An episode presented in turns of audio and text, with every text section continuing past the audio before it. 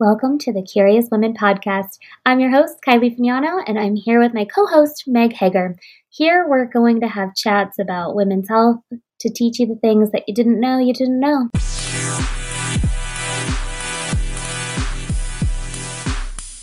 Oh my gosh. What a gem. I think gem is the word. Pearl comes to mind. Yes, I'm so pleased. It was, this was one of the most info packed Yes. interviews I think we've had, mm-hmm. and also somehow not in a way that was overwhelming. So, mm-hmm. anytime we're talking about the period, anytime we're talking about pain and discomfort that comes along with that, anytime we're talking about birth control, it's just, it's so emotional on so many different levels. I yeah. think what I really appreciated about Olivia today is that she kind of cut that out. Yeah. She kept all of her recommendations really, I'm going to say clinical without being cold. Yeah. Mm-hmm. that. Mm-hmm. Super straightforward, supportive. Yes. It was kind of like the like the best bang for your buck as far as recommendations. I would say is how I would put it. I couldn't agree more. I yeah. More. Yeah. She really just. Yeah.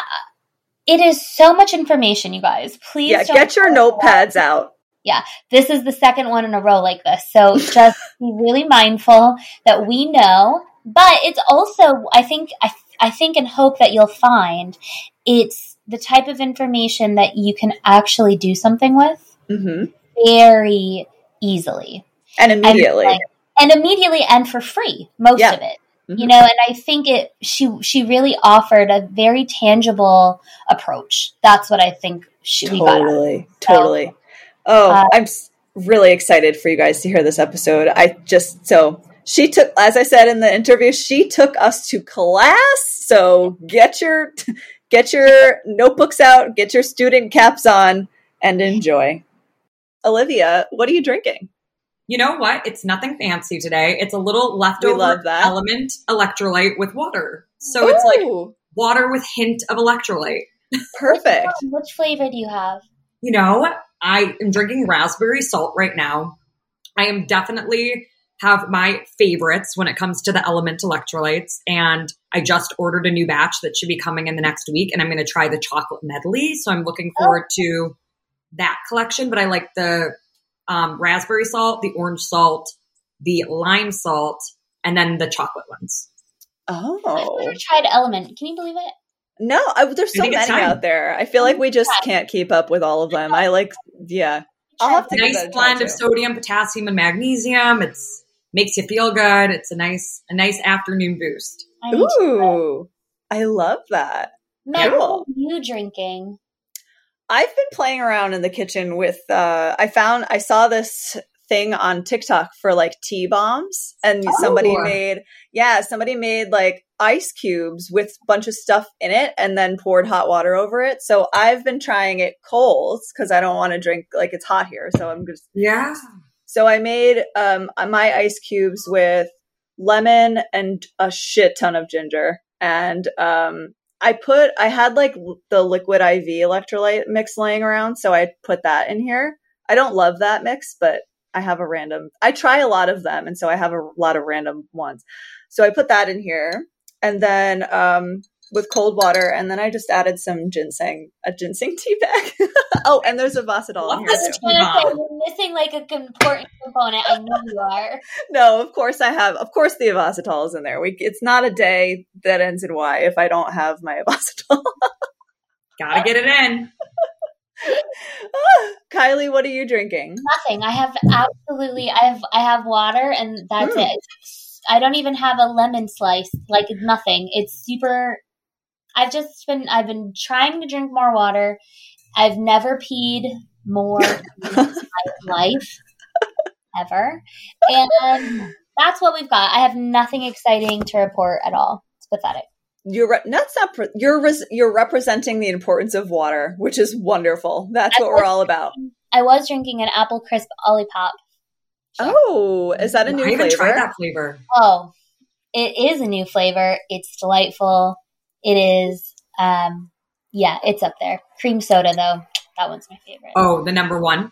The no- yeah non-negotiable. Non-negotiable. Yeah, we tried Olipop in our household this week for the first time. And I have to say the grape, we only got three flavors to start okay. with. So we're a little limited in our in our palate here. But love the grape. That was my favorite out of the three that we got. Jason's favorite is the orange soda. He's oh. an orange soda fan. So he oh. loved that. Um, Jason hated the root beer. I thought it was oh. okay. I thought it was okay. How yeah, I know.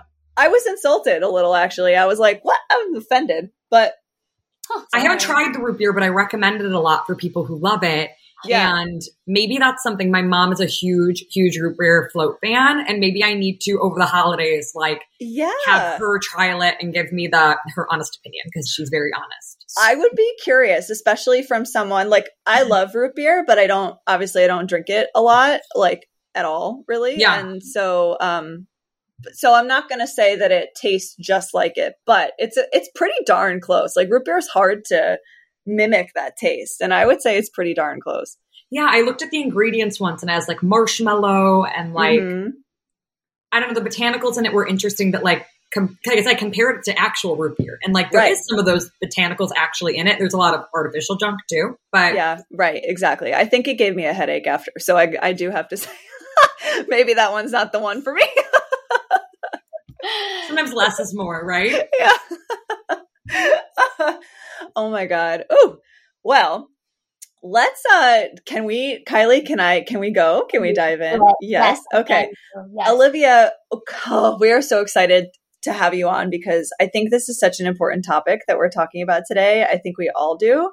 And I'm sure we have a lot of listeners who are kind of either I would say maybe very confused about it, or honestly, maybe haven't even given it a second thought. And yeah. either way, I think we're going to answer a lot of questions today. So, can you tell us who you are and what you do, and uh, why you're the best person for us to speak to about this? Oh my gosh, of course. So, I am Olivia Wagner, and I am a registered dietitian nutritionist. And I specialize, I've dedicated my career basically to supporting women and helping empower them in their health and in their healing journeys. And so I work with women with PCOS, period problems, and on their fertility journeys to achieve finally feeling well. And, you know, for my fertility clients, you know, having a really clear runway to conception and to having a healthy, successful pregnancy. And so um, I find I personally found myself in the space through my own disempowered journey with health. And mm. I've been a dietitian now for almost 10 years. And I, I'm really excited to have this conversation today, particularly because I feel like it's one that just from a time perspective, like there's this, you stop birth control and there's this window of time where we have opportunity to really provide amazing education and support.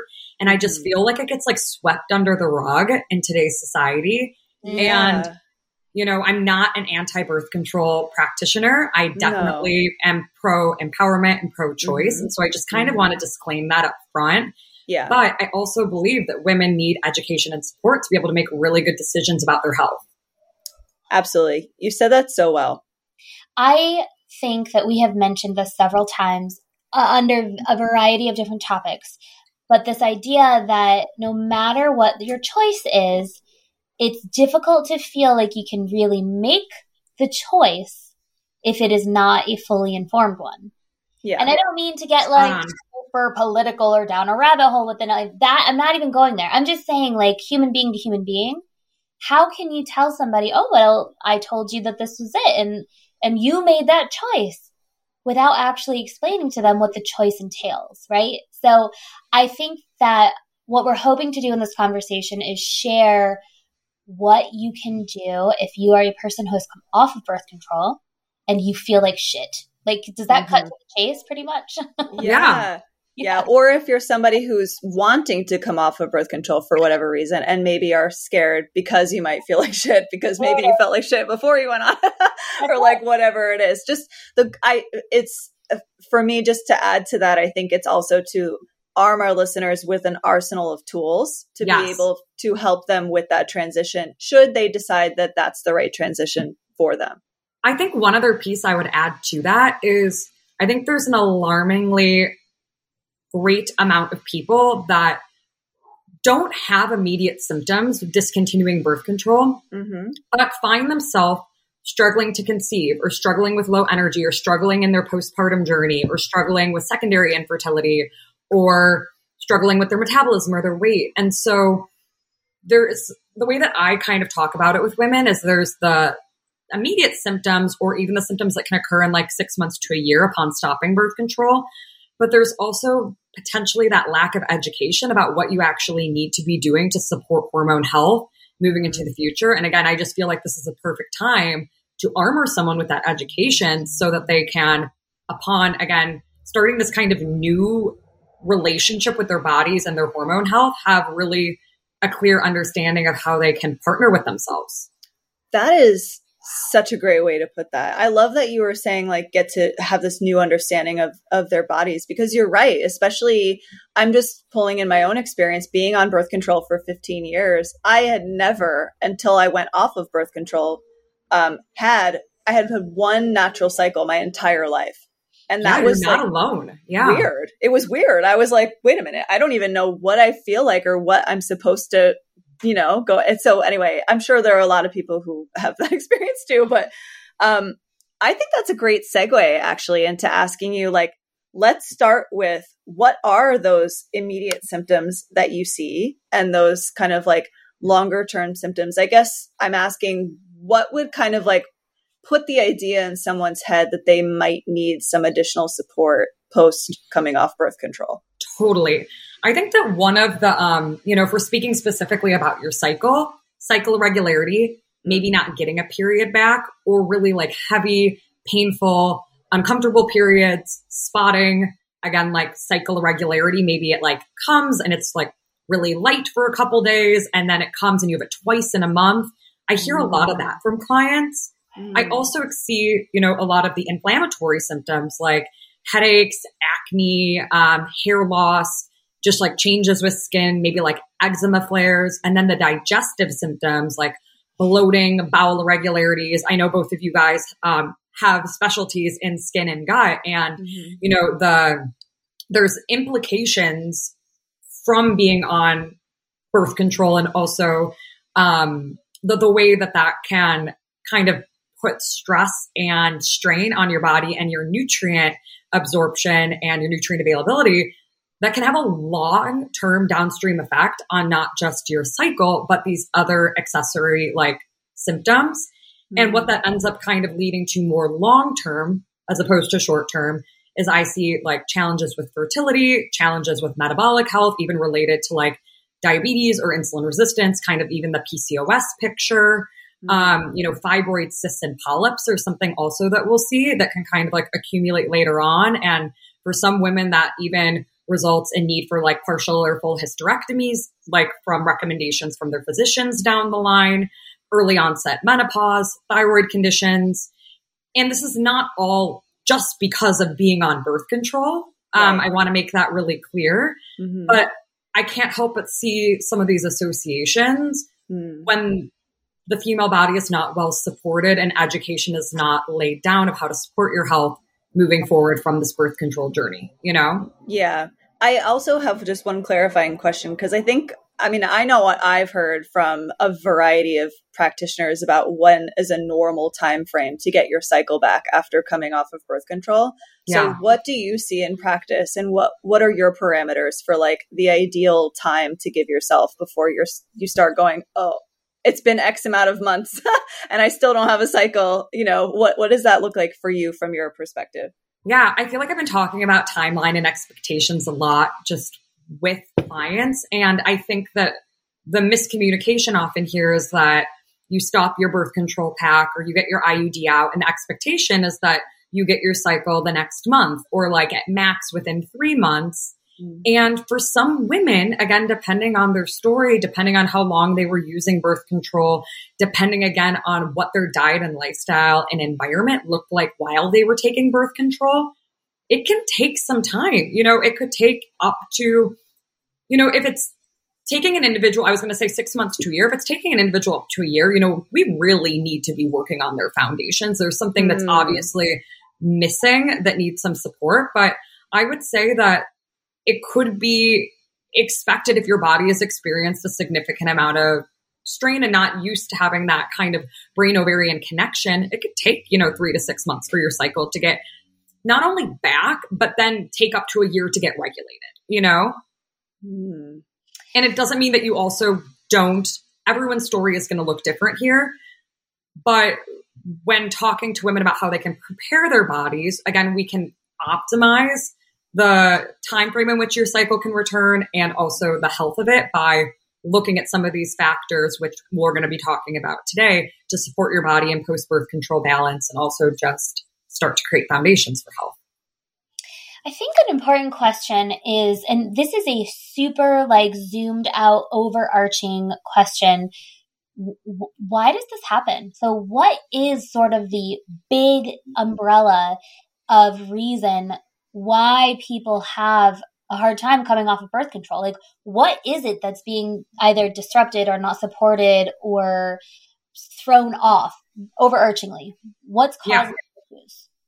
So, the way that I like to describe it is one, we have the most birth control is providing synthetic hormones on a daily basis into your system outside of when you're taking a placebo pills. Like, I would say a majority I don't actually have a percentage off the top of my head, but a majority of women do take oral contraceptives as opposed mm-hmm. to like hormonal IUD or even like a copper IUD or like mm-hmm. the um, implant or like there's now like shot options too. But like I think a majority of the people end up on the birth control pill. Mm-hmm. And what you're getting is a daily dose of like synthetic estrogen and synthetic progestin, or maybe it's a low, low estrogen option, but it's synthetic hormones you're getting on a daily basis. And what it's doing is it's shifting your body's normal hormonal cascade, which has a flow to it throughout the mm. course of the cycle, which I describe the cycle as from period to period. So mm-hmm. for many women, it ranges somewhere between like 25 and 34 days. It's not just the days that you're bleeding. Mm. So we're expected as the way that we are built as women to have fluctuations all month long between a variety of hormones, but the three main hormones being estrogen, progesterone, and testosterone. Testosterone is pretty steady, but has a little bump up around ovulation. Um, but when we take this daily dose of exogenous hormone, it's giving a low grade level of stress to the body.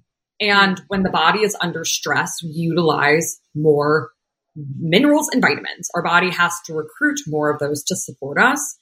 And some of those vitamins and minerals that we see depletions in are ones that are really, really important for our hormone health. Um, you know, magnesium, our B vitamins, zinc, selenium, things that are really important for our thyroid health too. Mm. And so, you know, depending how long you're being exposed to kind of this low level stress, it's starting to tax other systems of the body.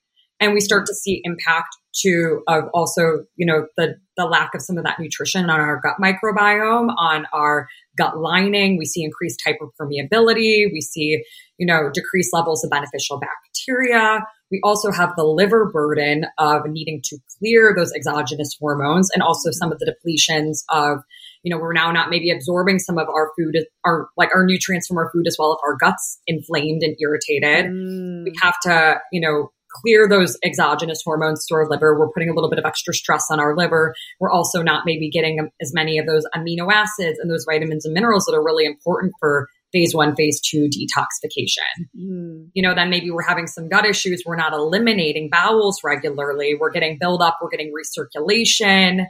Mm. Um, you know, and we start to see with the nutri- nutritional deficiencies too also impact on like blood glucose management, insulin sensitivity. So high level, it's not just impacting your reproductive health. You know, it's impacting a variety of other symptoms or um, systems, which can influence a variety of symptoms. So yeah. this is a cascade of events. This is not just this is what happens and that's why you feel like this.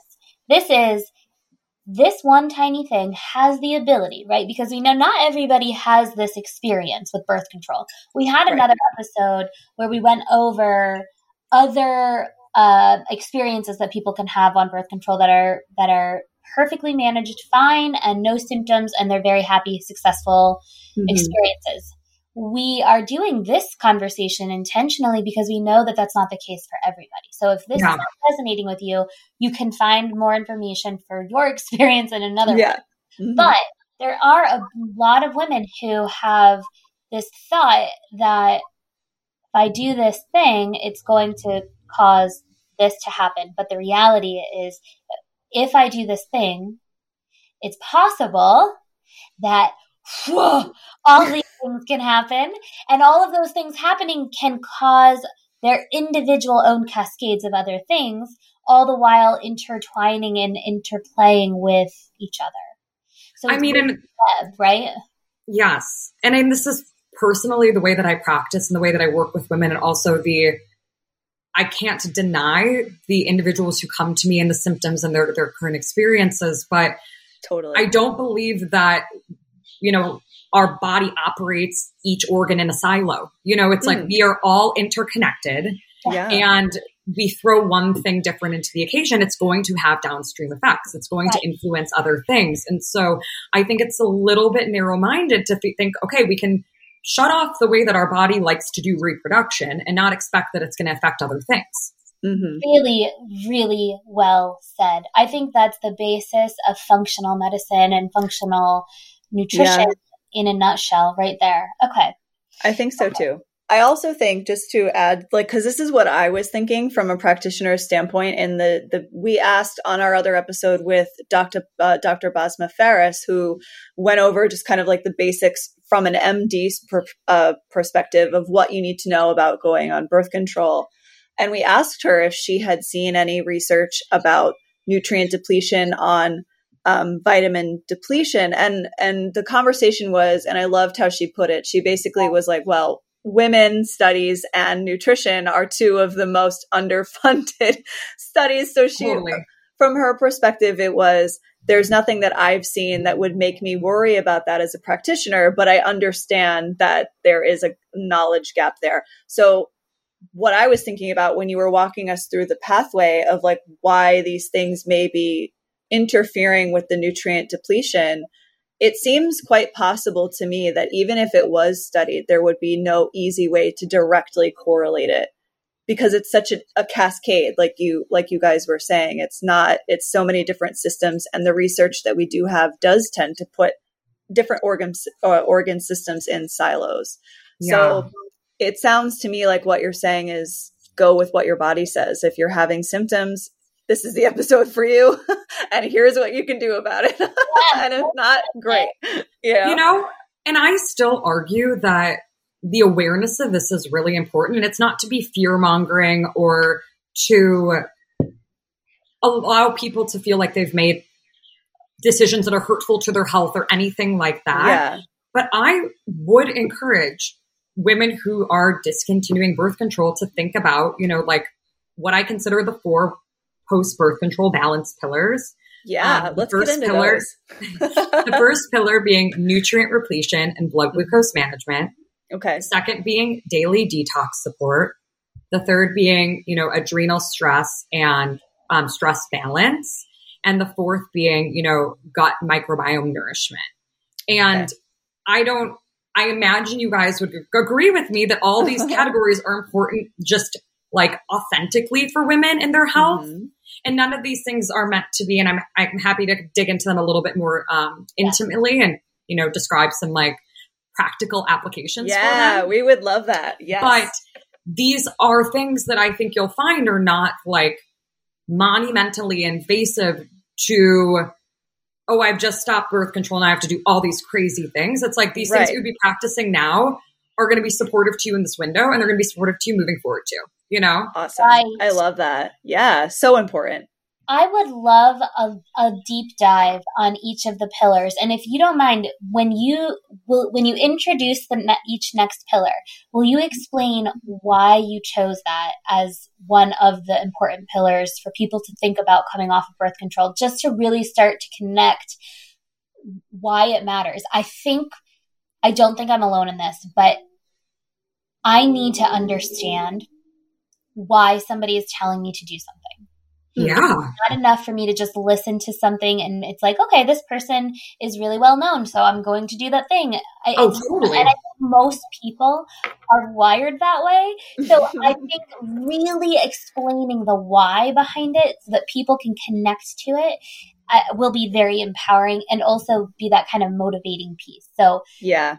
I can do that. There's a lot of them, so I'll make sure to highlight just like a couple for Perfect. each. Yeah. yeah. I think like like the the pillar, the main why, like main one or two why that's important to you, and then like put it a nice little bow on it with like a practical. This is what you need, can. This is how you can apply this. I love it. Yeah. Thing.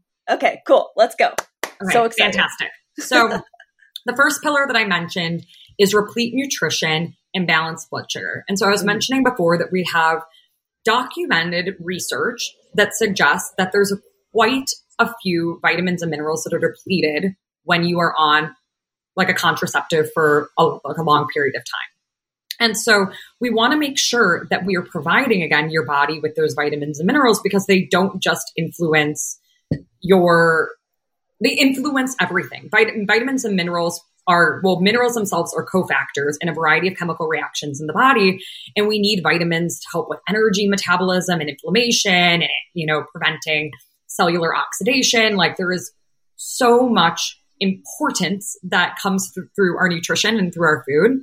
And so the beautiful thing here is that we can kind of kill two birds with one stone here by supporting blood sugar stability. We can also make sure that we're getting the, the vitamins and minerals that we need in our diet through our food. And so I had mentioned that when we aren't getting some of those vitamins and minerals, like we're thinking, you know, selenium, your B vitamins, your zinc, um, your vitamin C, we are going to have some, we're going to have decreased blood glucose management and increased insulin opportunity for insulin resistance. And mm-hmm. so one of the first things that I'm always talking about, just as like a fundamental for women's health is keeping your blood sugars nice and stabilized because your body needs adequate nutrition to be able to be able to prioritize sex hormone production. We need mm-hmm. to be eating enough and eating regularly to decrease the stress hormones that can lower our opportunity to make adequate progesterone. When we have a healthy estrogen progesterone balance, we keep our cycle symptoms really low. We have regular healthy cycles, and we're also able to, when ready, optimize our conception outcomes because pregnancy is that beautiful pregnancy hormone. Mm. And so, repleting nutrition and balancing blood sugar are incredibly important. And where I like to start as far as practical applications for that are really encouraging people to eat a breakfast within an hour of waking with 25 to 35 grams of protein. Again, Dang, girl. Anchor, I love anchor, this.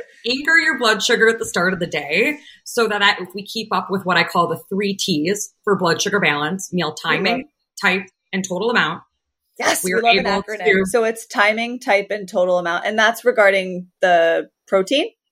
It's regarding blood sugar. So Oh, got it. Okay.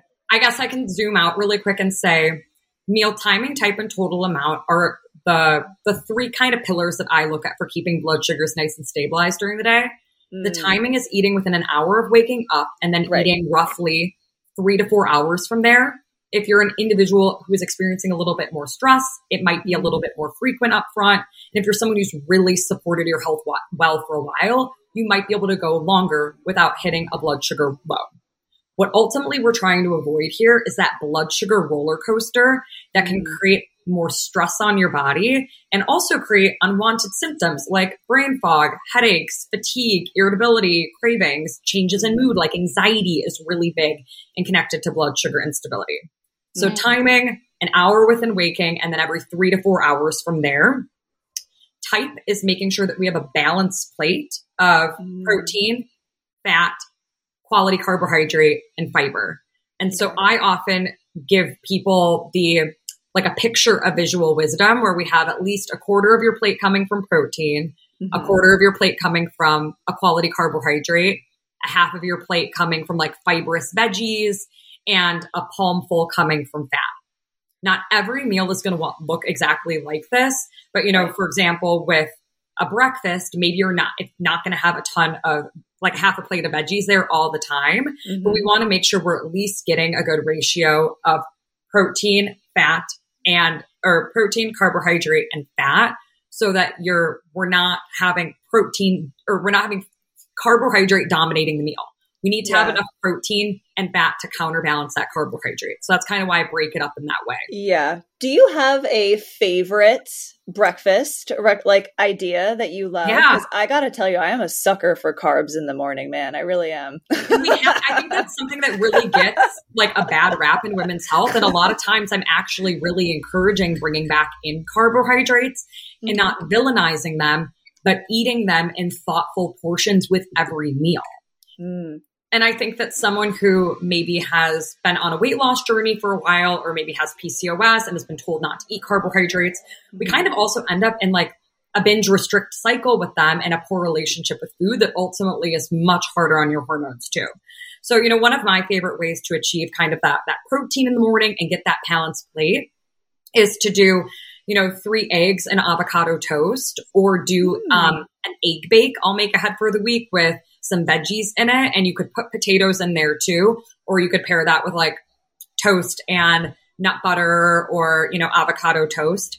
Another one that i really like to do is like a breakfast salad and this is another way to get some veggies in but do like some arugula or leafy greens and put chicken sausages on top blueberries avocado and um, that's something you could also put like some white potatoes or sweet potatoes on top of.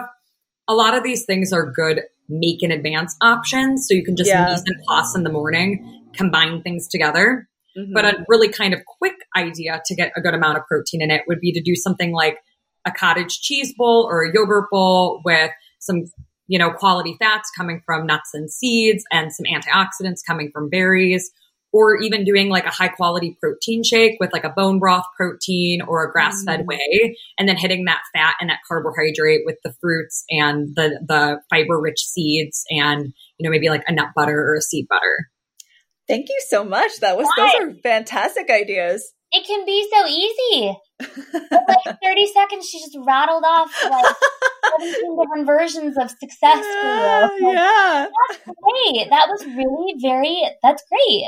Yeah.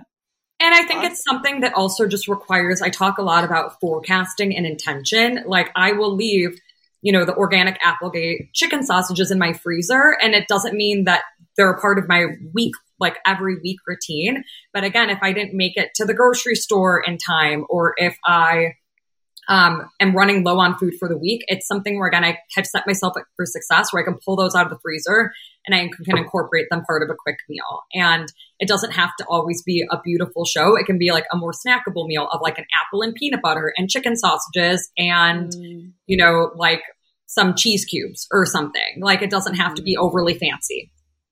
A love snack it. lunch is my favorite. Oh, I love snack lunch. Oh my god, too. me too. Is I, mm. I'm on it right now with that. Honestly, I'm cheese cubes, apple, protein shake has just been like is has been the thing this week. I've had it mm. every day this week. That's amazing. I think it's just a curtail to this because it I feel like it might hit with some of our audience members.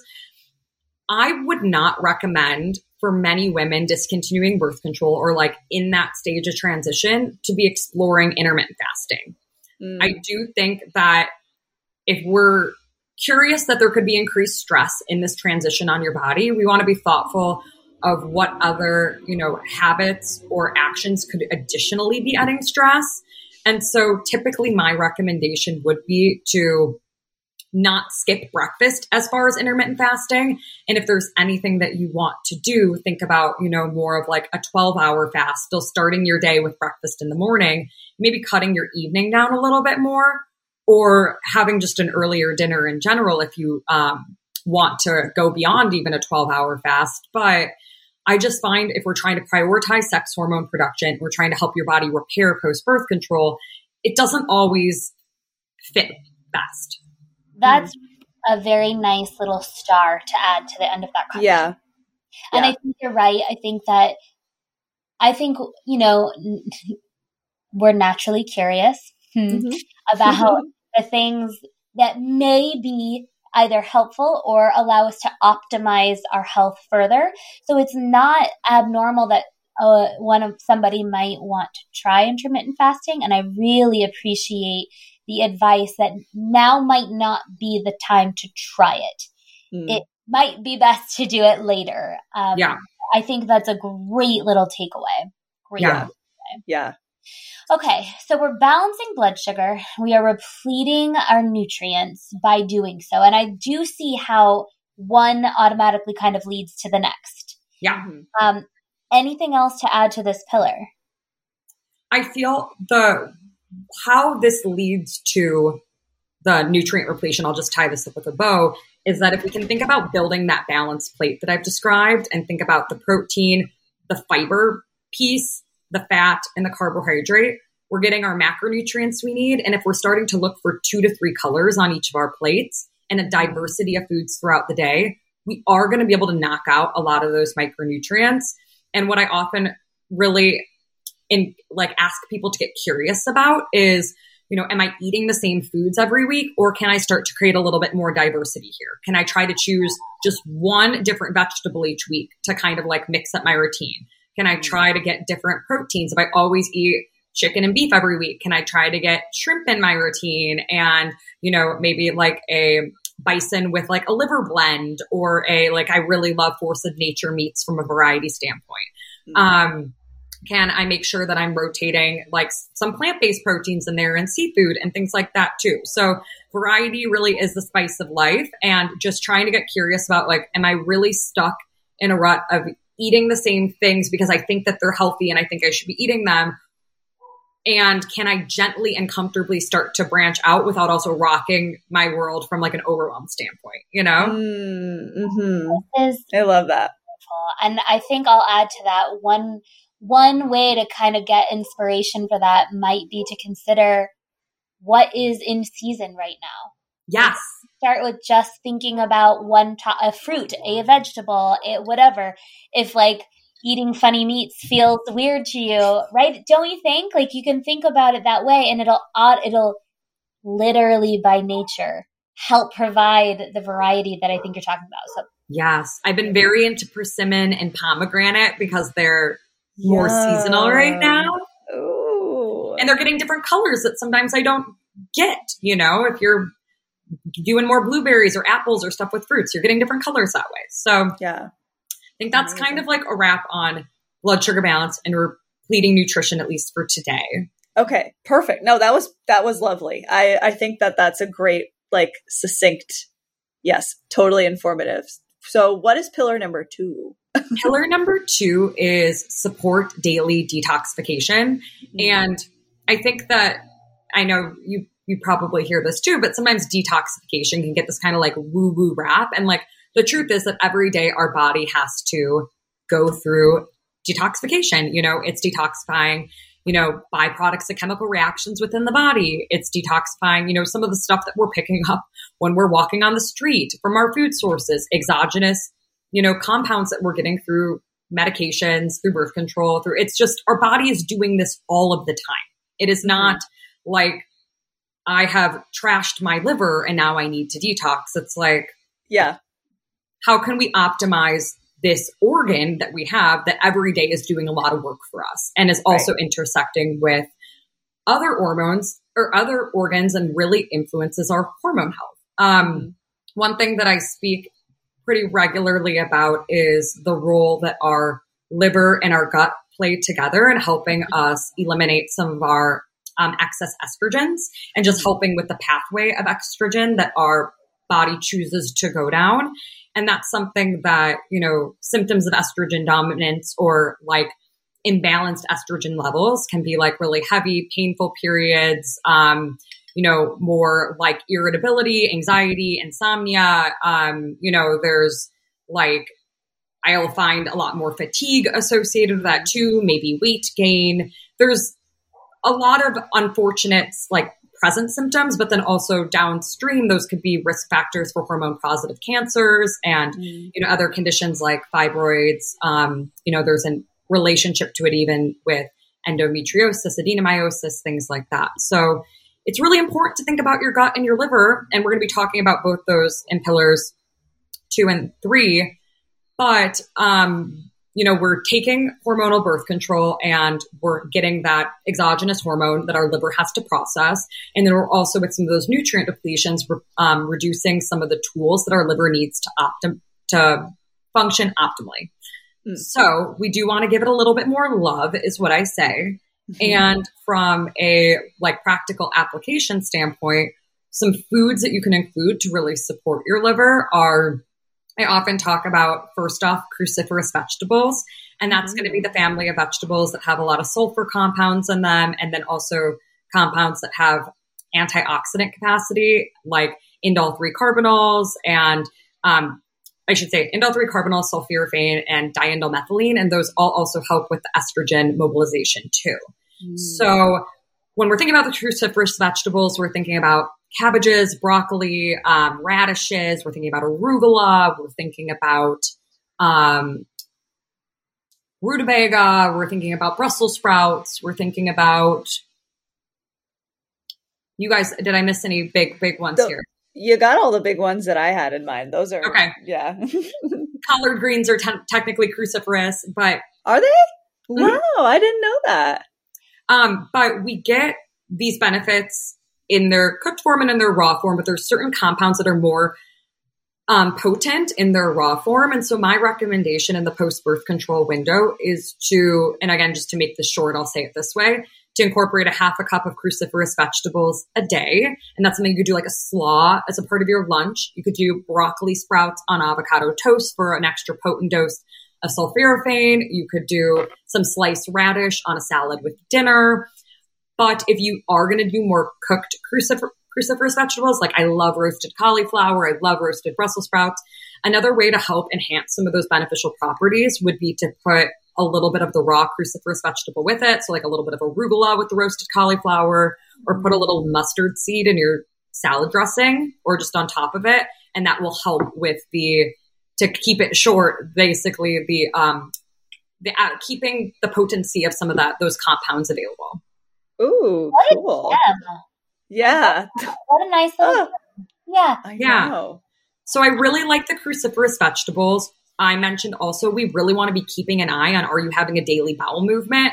Mm. Um, this is just going to help with how your body is detoxifying and eliminating things from your body. And part of that is estrogen too, that we need to be able to eliminate on a daily basis. And this is more of like a lifestyle pearl, but many times in the daily detox conversation post birth control, I'm in, um, I'm describing how to use castor oil packs and how that can mm. be a really mm. nice tool for giving your liver and your gut a little bit lo- of love. Castor oil is rich in omega 9 fatty acids, and this is something that you can put on a flannel and on Amazon you can find different pack, pack options. This is something you are absorbing topically or not ingesting, and mm. you can put it on your over your liver or over your ovaries. And that's something that um, over your liver is going to help increase your bile output. And that is really important for gut health and for detoxification too. And such an easy passive way. Like it's not like you know you could do that while you're working sitting like some of them strap on i think right? Or you could yeah. lay down and relax do mine just like ties on. And you sleep really well if you sleep with them overnight. Whoa. Is there a time limit though? I thought oh, like is there a side effect that people might get constipated if they leave it on too long? Is or um what I recommend is if you're doing it overnight to not use a heating pad. Your body heat is going to to heat it. Mm-hmm. Um, if mm-hmm. you're wanting to do it like like just aside itself, like for an hour, putting a heating pad on top of it, and it's going to increase the absorption. So you're using the same mm-hmm. amount of mm-hmm. castor oil, about like a tablespoon, mm-hmm. um, to two max, and so there there's really should not be any problems with that mm-hmm. kind of level of topical absorption, especially with no heat on it overnight. I've never done a castor oil pack. I haven't either. I haven't. I haven't either myself, but I have a lot of clients who use them and they love them. So, huge yeah. fan, huge yeah. fan, and it does help with the daily bowel movements too. Awesome. So that's something that kind of just links up with a couple different pat like support tools for daily detoxification, you know, and gut health. Love that. Mm-hmm. Olivia taking us to class. I cannot wait. Oh, oh my goodness. Okay, we're halfway through the pillars. What's pillar yes, number three? I will make sure to be um, efficient with these last two. So, stress and mm. adrenal support are something that, you know, it's a it's a bigger topic, but it's something that I just like to have as a pillar for post birth control balance because as I've been talking about pretty much with every pillar, that like low level of exposure to hormones on a daily basis really is going to increase your body's like stress response. It's having to kind of work with that every single day. And that's something that it's overriding your your typical hormonal cascade. And so a lot of times I'm describing supporting both physical stressors and emotional stressors and stepping back and taking an audit of that. And so yeah. Physical stressors are going to be things related to like blood sugar imbalance, not mm-hmm. eating a variety of foods, um, potentially not getting enough sleep, not getting sunlight exposure, or monitoring your um, light and dark exposure during the day. So some of this is coming into foundations, which I know we might talk about again at another time, but mm. um, we want to kind of look at some of the physical stressors in our environment that could be making us feel really tired or impacting how we feel. And then we also want to be looking at the emotional stressors. And so that could be things like, you know, work stress, family stress, um, you know, experiences just in your daily life, maybe a breakup, things like that. And the way that I describe it is if we can lock in supporting our physical stressors better, we're going to be able to be more stabilized when any unplanned emotional stressor does come in. Mm-hmm. And so I think if there's two practical applications here, you know, we've already talked about blood sugar stability and why that's important. That's going to be very, very beneficial mm-hmm. to keeping your physical stress lower. Mm-hmm. But circadian health is very important for hormone health because our over 80% of our genes have circadian or clock like function to them.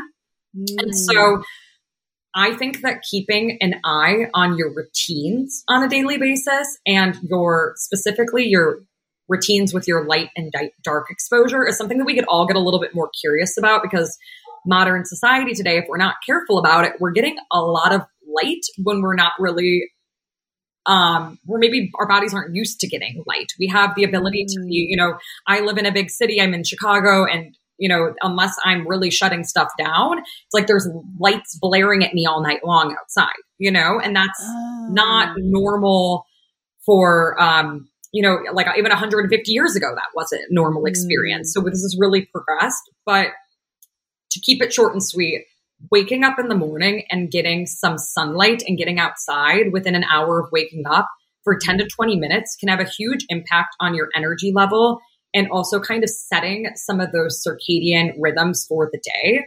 Mm. And basically, it's just helping to give your body a little extra boost so that it can kind of work with you. Um, and it can kind of help you com- combat any other stressors that come at you during the day. And also starting to be really thoughtful about your darkness in the evening. And so a couple hours before bed, you know, dimming more of your lights, considering wearing like an eye mask to bed, or if you're going to watch a show, thinking about using like blue light blocking glasses or something mm. like that in the evening. So again, we're controlling some of that light that's creeping into those like windows that that time that could be better spent for darkness prior to going to bed.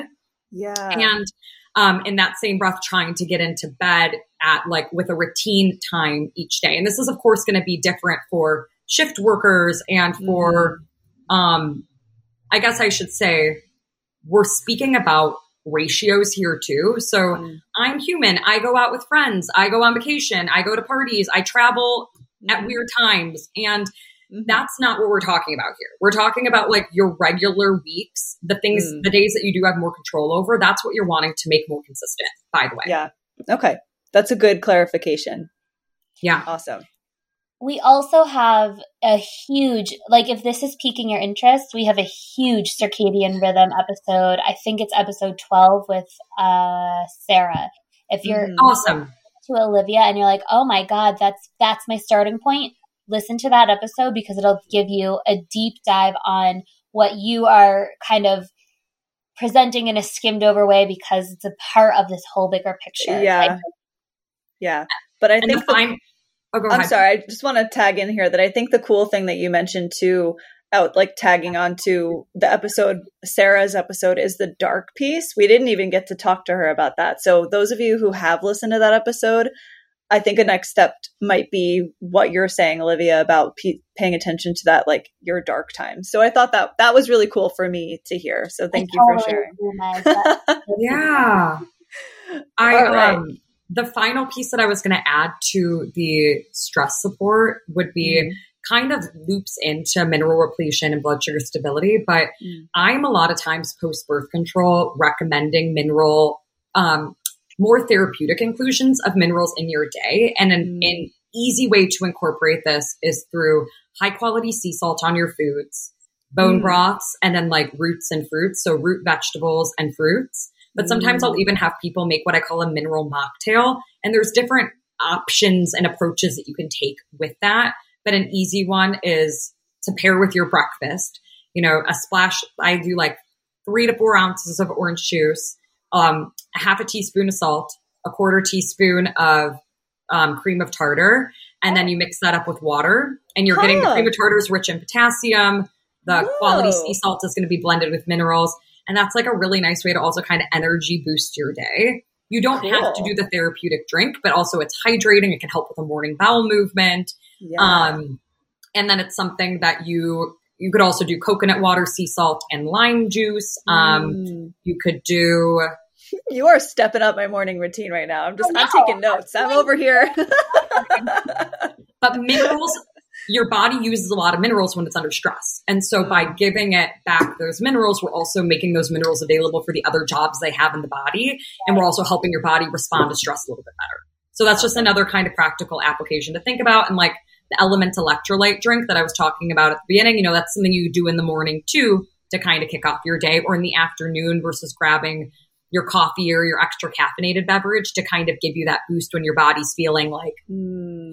or sometimes I have both, you know? Oh, yeah. Yeah. Mm-hmm. Now I'm back in the conversation. Thank you. We're only human, right? You know? But if you're going to do caffeine, you want to hydrate before you do caffeine, you know, remineralize before you have your caffeine. Yeah. Okay. So the final pillar is gut nourishment. And you can see in like the way that I've been talking about this, a lot of these do overlap and they also have kind of their own, um, you know, specific highlights too. But there is a lot of research documenting that there is increased hyperpermeability post birth control related to some of those nutrient depletions and also lower mm. levels of beneficial bacteria and increased incidence of overgrowth as a result of both of those other two.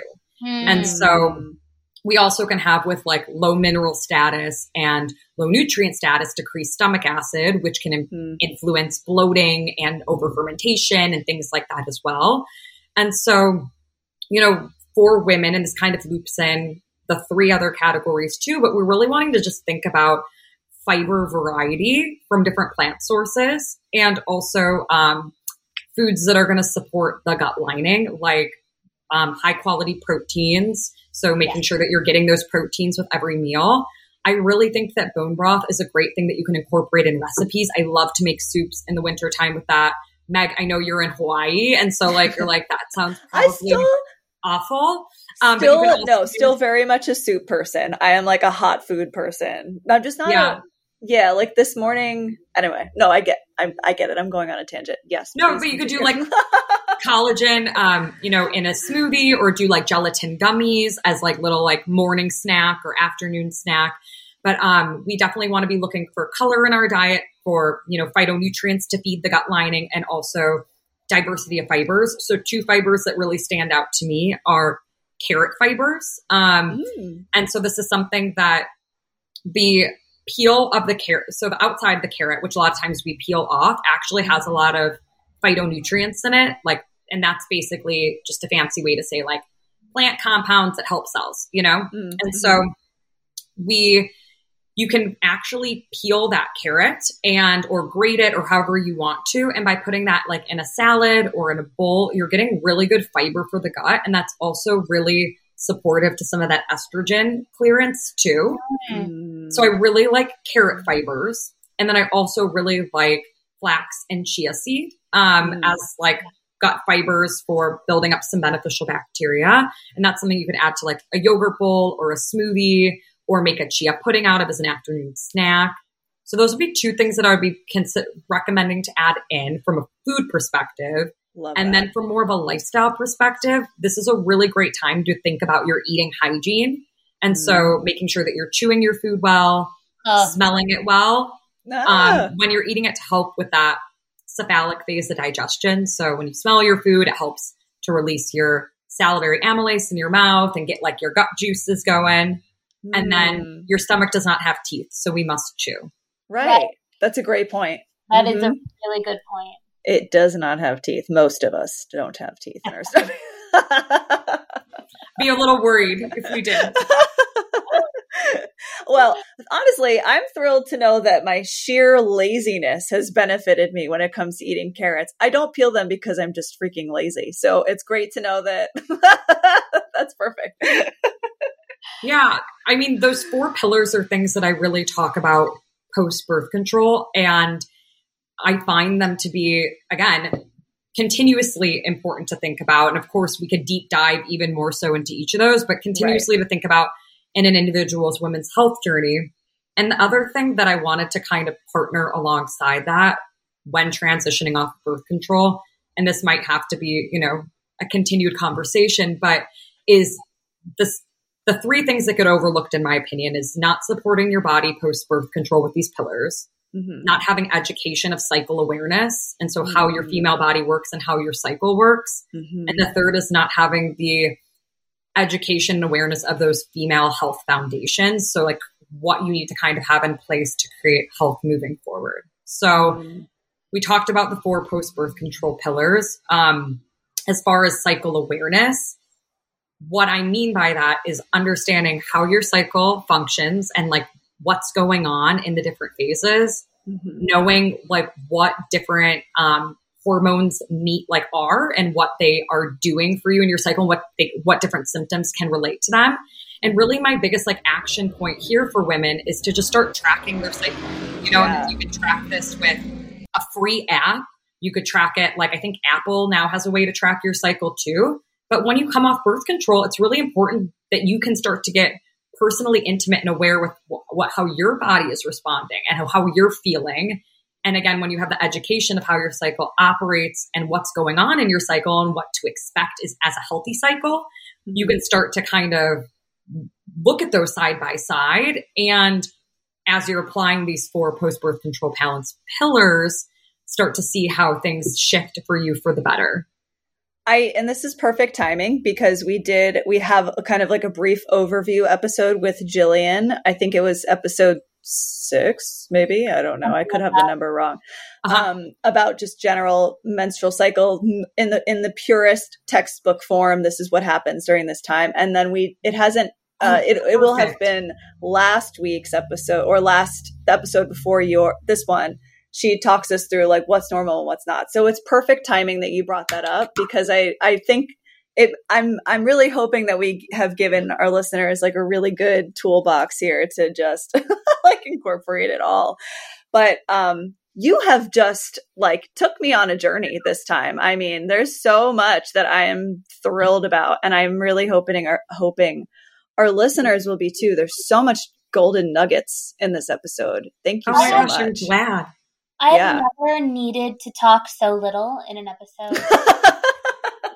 like I just didn't have anything to ask or say because every question was just then answered and every clarification I wanted to offer was then clarified. It was just yeah. really a thank you. And I actually yeah. I do have a question. What so if for people who wanted to take a deeper dive in some of this and just felt a little overwhelmed, you do have a course. Yes. Tell us a so, little bit about that and how we can find you. Yeah. In the new year, you will be able to access a self paced course called No Birth Control Now What. There's a wait list currently on my website. So if you go to livenourishednutrition.com, you'll be able to find that wait list. If that's something you're interested in, sign yourself up. You'll get on my newsletter and you'll be able to get updates for when that's available um, to be released. And you'll also find a, when you sign up for the wait list, you'll get my freebie, which is the healthy hormone audit and action. So it's a way for you to audit the symptoms you're having and start with a checklist of some actions to get started on for creating healthy hormone communication and like building some of those fundamentals for hormone health. And we'll oh, have all of that so cool. for you guys. Yeah. So. I'm so oh excited for that course. Ah! That's going to be so helpful. I feel very inspired about some new meal ideas. I have been in a Me rut. too. I've been getting the right things. It's fine, but it's like not exciting, and I'm super busy. And it's the holiday, so the shopping Yes. has been funny and Oh. weird. We've been going out Mhm. more often, and there's plans, and I just everything's a little off. So this Give feels yourself grace. Oh my gosh, I get in ruts all the time, and my top three are: I look at magazines, I look at like food blogs for inspiration, Mm. like different food bloggers I like, and I look at some of my favorite restaurants to get like ideas of Yeah. It's like things that combinations of things that I didn't think of that could make some of my like favorite staples that I cook with just more exciting again. Yeah I do yeah. Sweetgreen all the time. Anytime I go somewhere and get a salad, Mm. I'm like, how dare I do this? But is there crisp quinoa in the salad though? That's the thing. Like that is the I don't know. I mean, that is I will not eat a salad now without it because Jason has he made it for Thanksgiving and it was perfect and now I can't go back. That nice Oh, crunchy I love that. texture. Ah. yeah. Ah. Yeah. Oh my Um, god, Olivia, thank you. Thank you so much. you. Oh, Thank you guys has for been so having great. me. Yeah. Incredible value. I mean, some so many of the things that you offer are so. Uh, what's the opposite of time consuming? That Simple, low hanging fruit. We always talk about that. fruit, cheap, Yeah. free, easy. It's just little tweaks, and you can kind of pick and choose where you'd like to start. Thank you, thank you so Oh Thank my you much. gosh, so much. course. Thank you All right. guys. Thank you, Olivia. We'll see you later. See you later.